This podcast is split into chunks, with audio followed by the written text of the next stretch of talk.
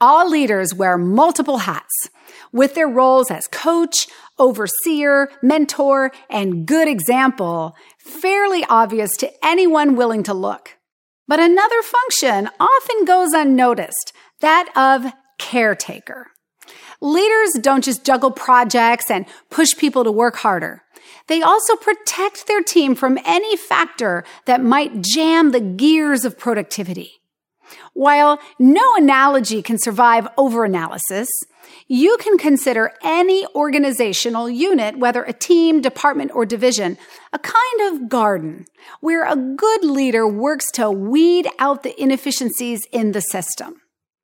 This holds true whether those inefficiencies take the form of unproductive employees, bureaucratic red tape, or poorly designed processes.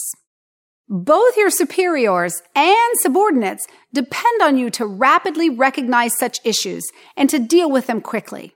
So keep these tips in mind as you work toward converting your managerial challenges into profitable opportunities. First, think lean. The lean philosophy has become a watchword in modern management circles. It seems logical enough.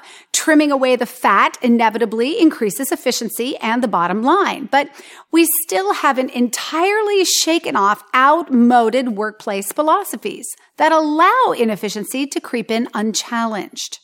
Recognize this obstacle, then adopt a lean state of mind and apply it to every step of your workflow process.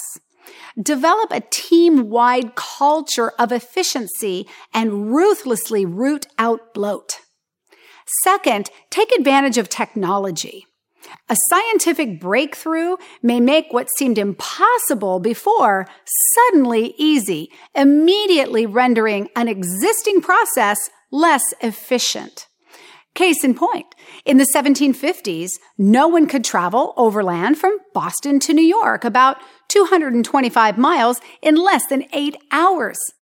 Some said it was impossible to ever do better, since no form of transportation could travel faster than a horse's sustainable top speed of about 30 miles per hour. Then we invented planes, trains, and automobiles, and today we routinely make the trip in a few hours. Third, evaluate changes carefully.